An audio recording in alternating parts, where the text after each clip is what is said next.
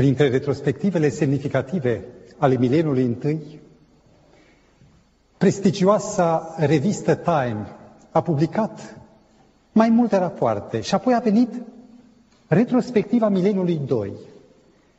Și în 6 decembrie 1999, această prestigioasă revistă publică rezultatul unui sondaj internațional pe tema cel mai important om al mileniului sau cel care a influențat cel mai mult în bine sau în rău istoria civilizației.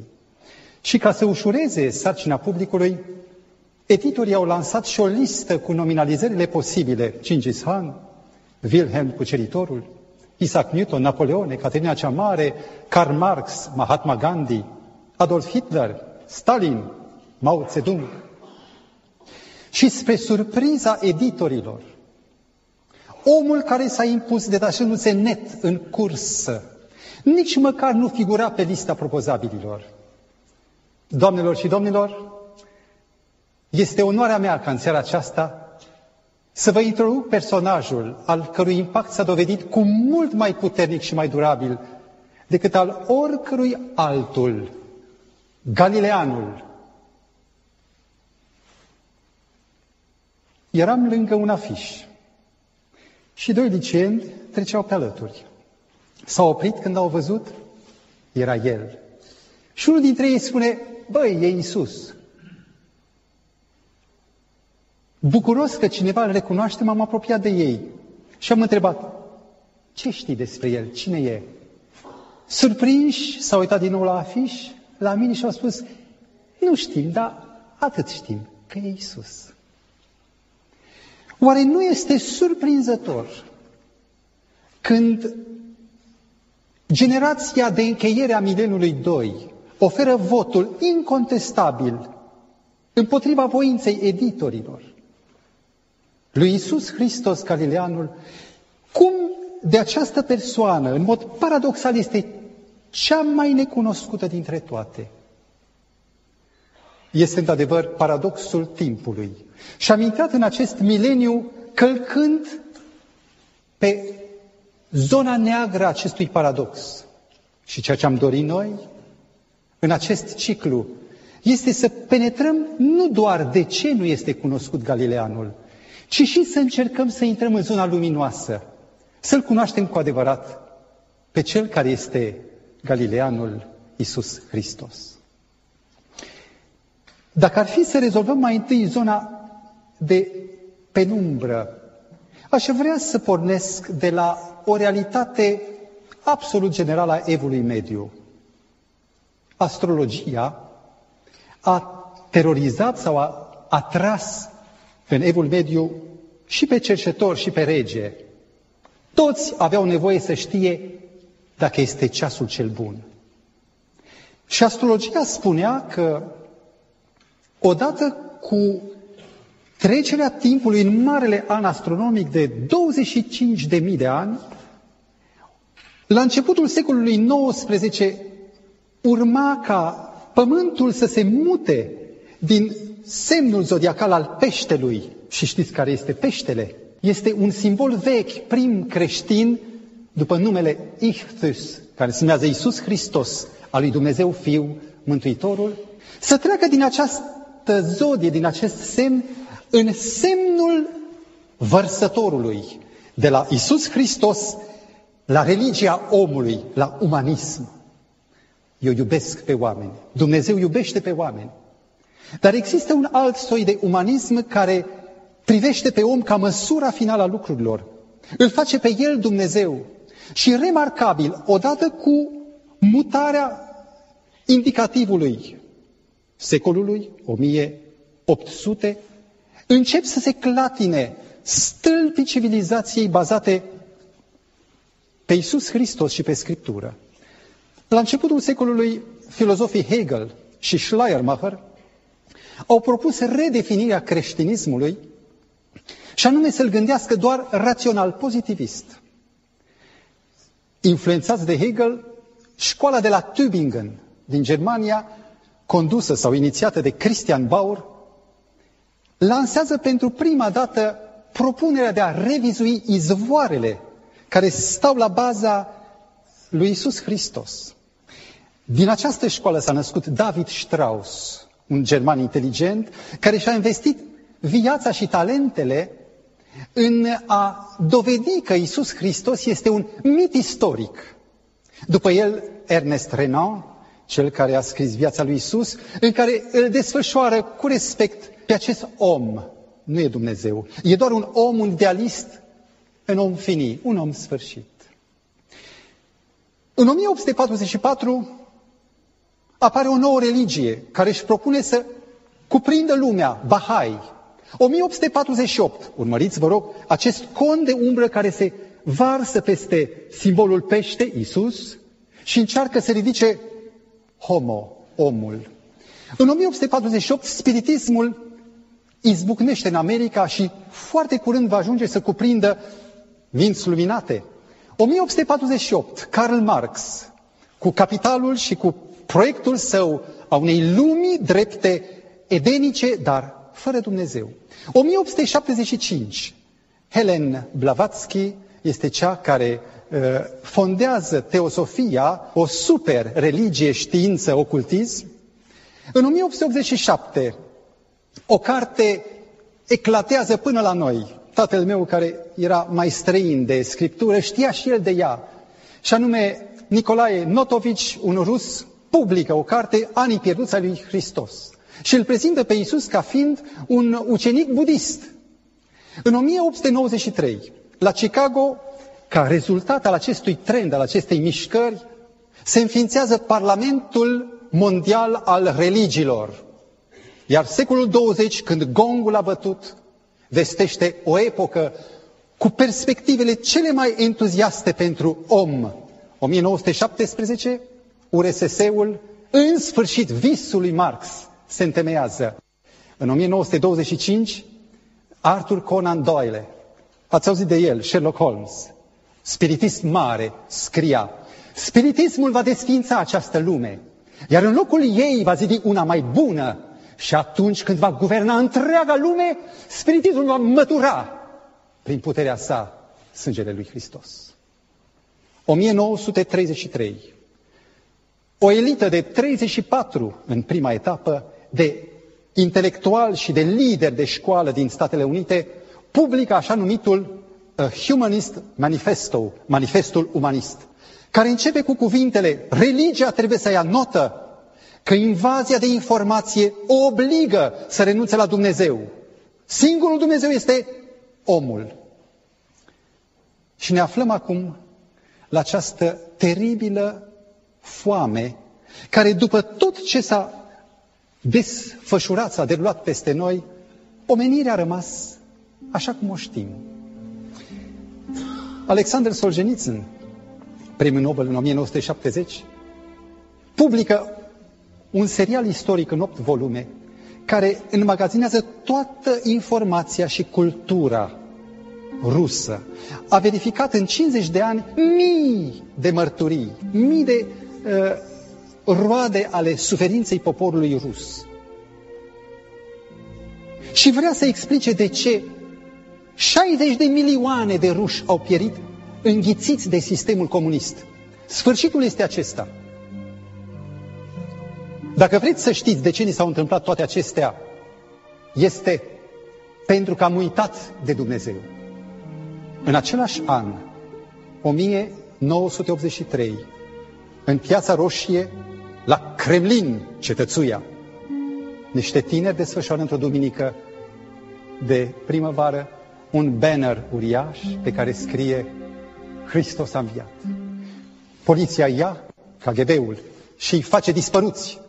Eu vă întreb, ce anume stârnește, montează, aruncă niște tineri pentru niște convingeri atât de mari, decât o foame și o confirmare.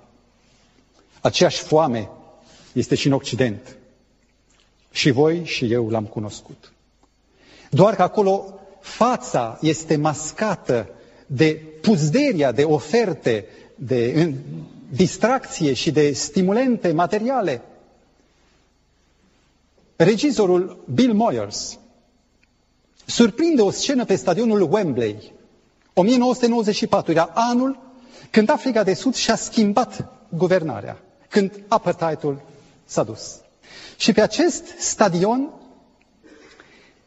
70 de mii de tineri, de rockeri, de fani, s-au strâns să asculte un program maraton de 12 ore de tot felul de formații de rock. Și tinerii erau în delir. Și când apusese deja soarele, a apărut pe scenă, pe scena goală, o cântăreață afroamericană, Jessie Norman. Nu tu soundtrack, nu tu orchestră, bandă de rock, singură. Tinerii sunt mulțumiți, vor Guns and Roses. Și a începe să cânte Amazing Grace, cântecul acela vechi, cunoscut. Stadionul încremenește. Ce s-a întâmplat?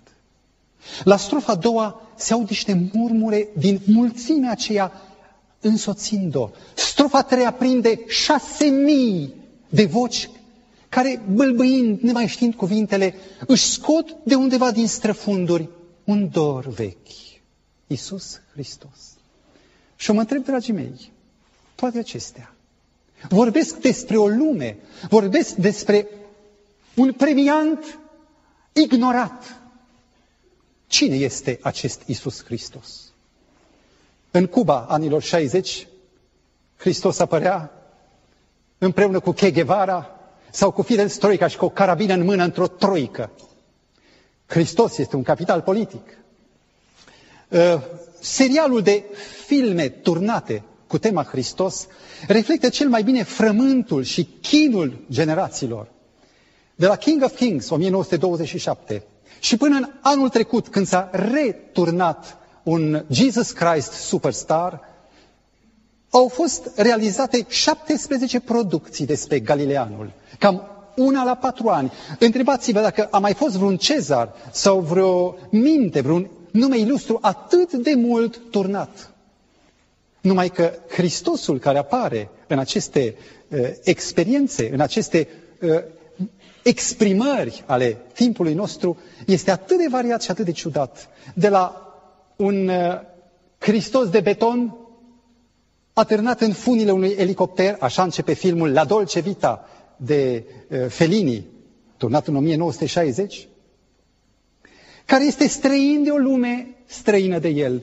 Jos niște fete în bikini uh, fac cu mâna, el e impasibil și um, pilotul elicopterului care poartă acest Hristos atârnat în funii să-l ducă undeva, uh, mai face un ocol să le vadă mai bine. Iar Hristos, într-o distorsionantă despărțire în străinare de lume.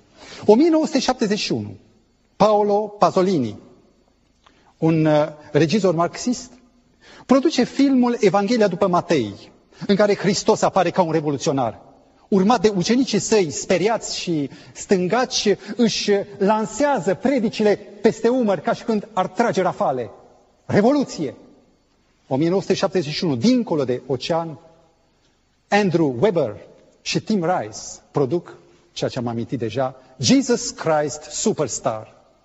Este un film modern al ultimelor șapte zile din viața Domnului Hristos, dar e interesant acest Hristos.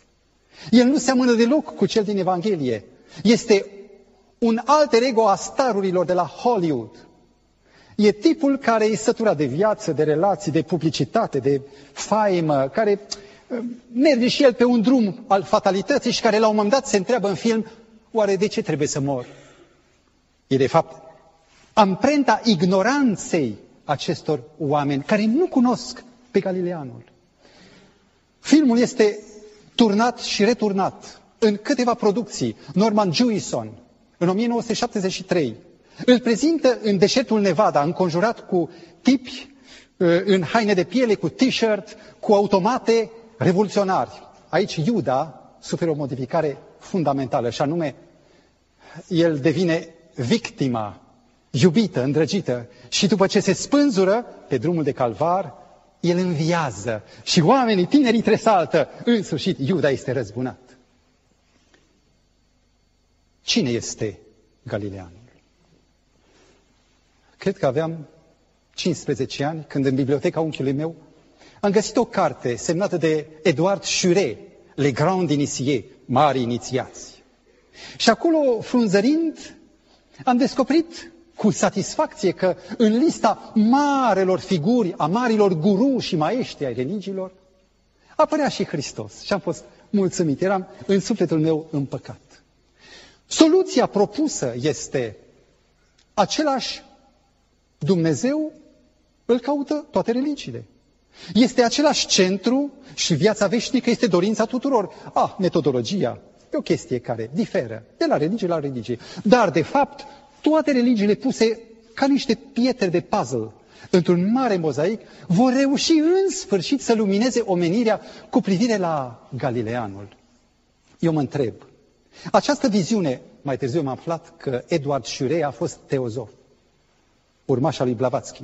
Mă întreb, oare această viziune este ea realistă, acceptabilă, valabilă? Cum s-ar putea împăca monoteismul care exclude orice concurență sau competiție cu politeismul în care zeii pot cohabita fără probleme, cu certuri, cu frământări ca în Olimp? Cum ar putea să coexiste religiile cu un Dumnezeu personal vis-a-vis -vis de religiile în care nu există zeu personal, în care nu ai niciun contact, budismul, de exemplu, hinduismul.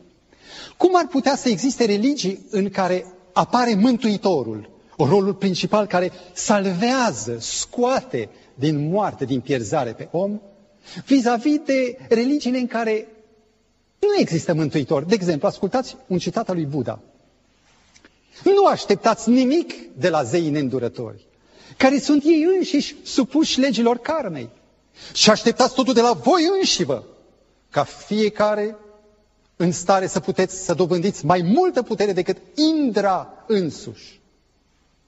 Iar Iisus Hristos, în Evanghelia după Ioan, spune, eu sunt ușa. Dacă intră cineva prin mine, va fi mântuit. Cine nu intră pe ușă în staulul oilor, ci sare pe altă parte, este un hoț și un tâlhar. Vedeți, nu se poate să existe o conjuncție între sisteme ca întunericul și lumina.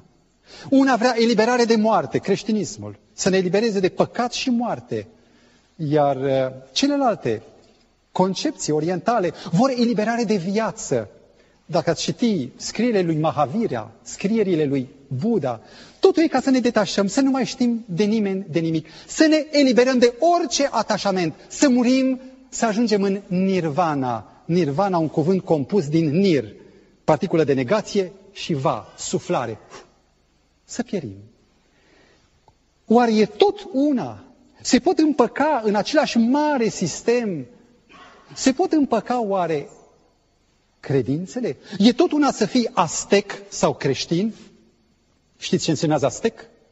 În anul 1487, în numai patru zile pentru inaugurarea unui templu Aztec, au fost sacrificate 20 de mii de vieți omenești. E tot una să fii creștin sau Aztec?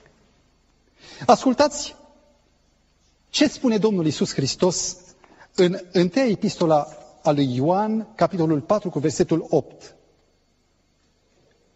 Dumnezeu este dragoste. Iar Aristotel spune, ar fi un lucru straniu pentru cineva să spună că îl iubește pe Zeus sau să spună că Zeus iubește pe cineva. În 1800, 1930, misionarul englez Stanley Jones, prieten cu Mahatma Gandhi, se afla în India pentru o serie de conferințe cel care prezida acest moment era un ministru indian. Și acest ministru a făcut oficiul de gazdă, a deschis întâlnirea și a spus, acum va vorbi misionarul Jones. Și orice va spune dânsul, eu am să vă dovedesc în cărțile noastre sfinte aceleași paralele. La sfârșit voi vorbi. Și s-a așezat. În seara aceea, Stanley Jones a vorbit despre Isus Hristos. Și când a terminat, ministrul nu s-a mai ridicat. Pentru că în cărțile lui sfinte lipsește Galileanul. Și acum, dacă ar fi să trecem în zbor de pasăre peste un serial comparativ,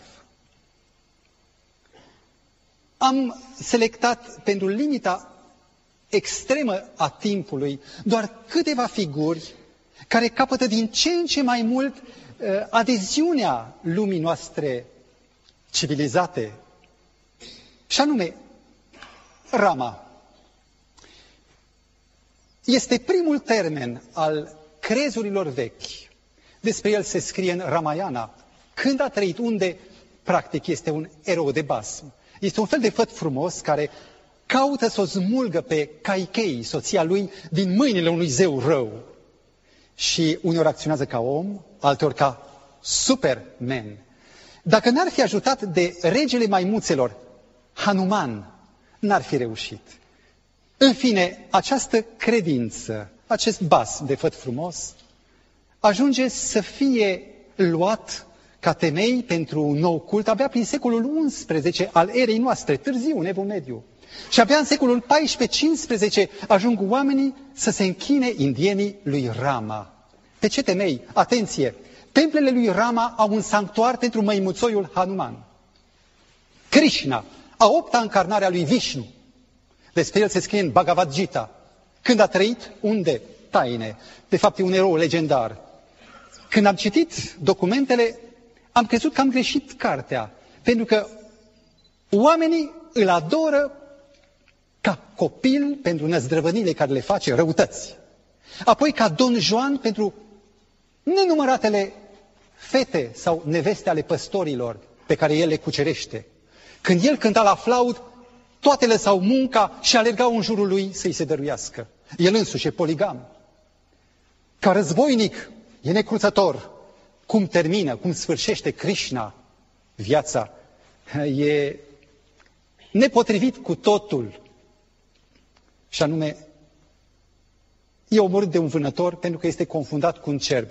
În momentul acela, Krishna își bocea, uh, își bocea fiul mort. Al treilea, Confucius. Este primul personaj real. Dacă vă uitați la viața lui, n-a avut absolut nimic divin. El a fost pur și simplu un moralist. N-a avut niciun fel de pretenție. A fost șef de piață, slujbaș guvernamental, a fost ministru trei ani și pe pentru că era foarte bun. Așa. Apoi, pentru că a dorit să promoveze un program anticorupție, n-a reușit decât prin, prin puterea gurii. A murit la 72 de ani. Tot ce a lăsat sunt un set de lucrări, nu el le-a scris, ci ucenicii le-au compilat după 200 de ani, numite ana, analecte. În acestea el se vede că e moralist și filozof. Nimic mai mult. După 300 de ani, din greșeală, oamenii îl zeifică și îl fac zeu. Altul, Lao Tse, contemporan cu el, nu se știe mai nimic despre el decât că a fost arhivar, unii zic că a fost și magician, astrolog. Lao Tse afirmă, nu există un Dumnezeu personal. El era un ateist. Și singura lui soluție era Tao sau calea, de aici taoismul. Și anume Tao era să meditezi și să observi. Un om care nu crede în niciun fel de zeu ajunge să fie zeificat curând după 2-300 de ani de la moarte. Buddha, anul 560 înainte de Hristos. Cu el se întâmplă lucrurile altfel. El intră în lume ca dumnezeiaș. El este salutat de natură, florile uh, înfloresc când nu e sezonul. La 16 ani se căsătorește, are un copil. La 30 de ani, aflând că există moarte pe pământ, își lasă nevasta, copii, să caute nirvana. Șase ani de zile face yoga și pranayama și găsește din greșeală, singur, fără ajutorul altora, calea de mijloc. De bucurie, patru zile dănțuiește zi și noapte în jurul unui copăcel, strigând, parcă le amintesc, pe, le amintesc de Cassius Clay, care zice, Buddha zice, eu sunt cel mai mare, nimeni nu e ca mine, am dovedit toată cunoștința, sunt cel mai înalt învățător, singurul la tot știutor absolut. Mă rețin de alte comentarii. Cât despre zei și creator și creațiune, ah, Nu vă gândiți la acestea. Nu trebuie să vă faceți griji decât să păziți cele opt reguli ale căii de mijloc. Cum moare maestrul? E atât de discordant cu învățătura lui. Moare de îmbuibare, prea multă mâncare, orez și carne de porc. El însuși spune, eu nu sunt divin. Uitați-mă pe mine, numai nu uitați învățătura. Și repede să trec prin ultima figură, Mahomed, Muhammad. În 570 al erei noastre, intră în lume ca orfan. Săr peste prima parte a vieții, intră în negustorie. La 40 de ani, pe când era într-o grotă, primește deodată vizita unei persoane îngerești, supranaturale, care îl declară, tu ești Rasul Allah, tu ești trimisul lui Allah. Și de atunci încolo încep o serie de revelații pe care nu știa să le întâlmăcească, dar a avut soția lui un văr creștin. Și acesta îl introduce în Scriptură și îi face paralelele. Aceste revelații, pe care nu le-a scris el decât foarte puține, vor fi, după 20 de ani de la moartea lui, vor fi strânse în Coran de către ucenicii lui. La 49 de ani, când îi moare soția și când este repudiat de Mecan, are câteva tentative de sinucidere și aceeași ființă îngerească îl reține. La 52, aflând că vor să-l omoare, fuge din Meca în Iatrib, care se va numi mai târziu Medina al Nabi, orașul prorocului. Din momentul acela, se manifestă ca un conducător militar, ca unul care jefuiește toate caravanele mecane, care o rupe cu creștinii, când are 60 de ani, în sfârșit ajunge să aibă putere, e recunoscut de Mecca, dă jos toate celelalte ființe, toate celelalte, eh, mă refer la idoli, la icoane, lasă doar piatra mare din Kaaba. La 62 de ani moare otrăvit de văduva unui evreu ucis la Caibar. Timpul nu îmi permite să desfășor mai multe.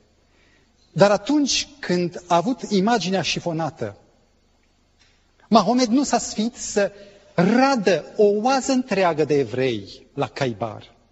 Și ca să-și scuze gestul, a inserat în Coran o revelație în care Allah îi spunea, O, profetule, luptă-te și fi aspru cu necredincioșii. A avut 11 neveste. A legiferat în Coran poligamia și bătaia femeilor. Era și misogin. Atenție, un paragraf spune, mi-a fost arătat focul iadului și am văzut că majoritatea celor din iad sunt femei. Ce bine mă simt eu că sunt bărbat. N-a fost decât profet și Rasul Allah. N-a înviat din morți. Mormântul lui se află și astăzi în Medina. Și acum, în comparație, vă invit să priviți Galileanul. Acest personaj extraordinar de cunoscut și enigmatic s-a născut în anii cei mai străluciți a Imperiului Roman într-un grajd. Fără faimă, natura nu s-a purtat deosebit cu Galileanul. A trebuit să cunoască de timpuriu exilul și apoi o viață grea, până acolo încât, până a ieșit el la Iordan, îl numeau oamenii templarul, vezi, Marcu 6 cu 3. A cunoscut suferința, a cunoscut viața cot la cot cu omul obidit. Iar la 30 de ani, atunci când Ioan Botezătorul îl cufundă în apa Iordanului, intră în lucrarea sa de Mesia, cu o mână de ucenici lângă el, anunță o solie care nu are comparație în niciuna din religiile existente. Pocăiți-vă și credeți în Evanghelie. La solia lui, toate categoriile sociale sunt avide. Atrage pe nobil, pe învățatul Nicodim, pe lepros. Prezența lui umilește aroganța, dar ridică pe cel nenorocit. Autoritatea lui încremenește marea și vântul. Autoritatea lui îi face pe demoni să țipe și autoritatea lui stârnește invidie și gelozie din partea conducătorilor religioși. Pentru că a refuzat sub orice formă să prindă vântul politicii fariseilor antiromane.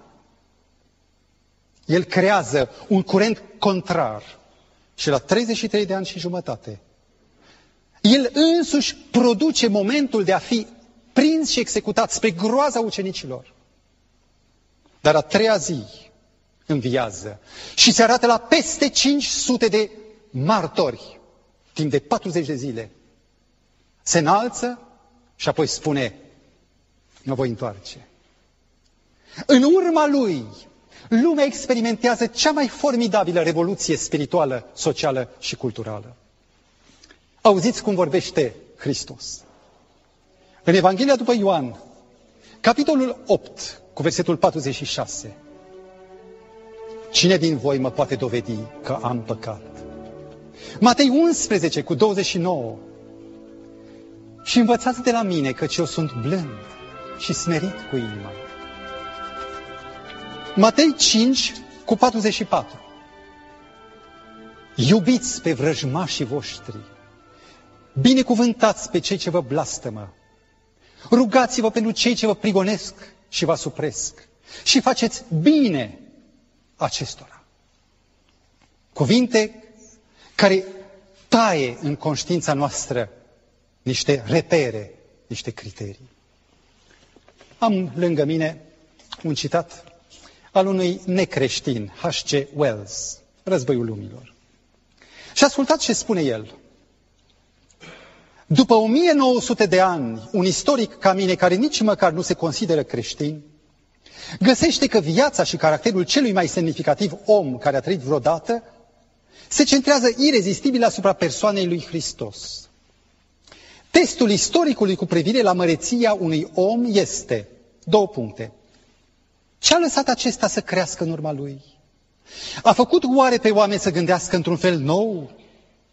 și cu vigoare care să dăinuiască. La acest test, Isus este indiscutabil primul. August Comte, cel care a întemeiat pozitivismul, s-a întâlnit prin 1850 cu Thomas Carlyle. Și discutând a spus, auzi Thomas, eu am de gând să fondez o religie nouă care să nimicească orice altă concurență. Și Carlyle, cu spirit uh, englezesc a spus, minunat, splendid, ai însă de făcut un lucru, să vorbești cum n-a mai vorbit nimeni, să faci ce n-a făcut nimeni, să fii răstignit, să înviezi a treia zi și apoi să-i convingi pe oameni că ești viu și întreg. Și atunci poate vei avea ceva șanse. Doamnelor și domnilor, Iisus Hristos al Scripturii este incomparabil și unic. El declară în Ioan 10, cu versetul 8. Toți cei ce au venit înainte de mine sunt hoți și tâlhari. Și interesant că această declarație o recunoaște lumea. Însăși lumea, atunci când vorbești cu ea despre Buddha, despre Confucius, oh, e minunat, ok, dar când schimbi subiectul și devii centrat pe Hristos, subiectul deranjează, e jenant, nu mai e modern. spunea un fost ateist convertit, C.S. Lewis. Un om care a spus lucrurile pe care Isus le-a spus și a făcut ce a făcut Isus. Nu poate fi doar un mare învățător moral, ci el trebuie să fie sau un șarlatan, șarlatan genial, care a fost exclus, eliminat prin răstignire, sau un nebun, sau diavolul însuși, sau chiar Fiul lui Dumnezeu. Noi avem de ales între Isus și oricare altul. Nu mai contează. Pentru că este incomparabil. A existat un împărat, Iulian Apostatul, nepotul lui Constantin cel Mare. Și acesta, la șase ani, la zece ani a rămas orfan total, tatăl său, fratele său uciși în cancanurile de la curte și în cele din urmă la 19 ani s-a dus să studieze filozofia în Efes, Pergam, Atena. Deși era creștin botezat formal, a fost extraordinar de mult atras de elenism și de cultul soarelui. La 23 de ani, Constanțiu al doilea, de atunci, pe atunci August, căuta un cezar, un locțitor, și l-a trimis pe el ca cezar în Galia. La 29 de ani, trupele sale îl proclamă împărat la moartea lui Constanțiu. În săptămâna când el a devenit împărat, a anunțat cât a putut de public abolirea creștinismului și reintroducerea păgânismului. Era un filozof talentat și un bun conducător de oști.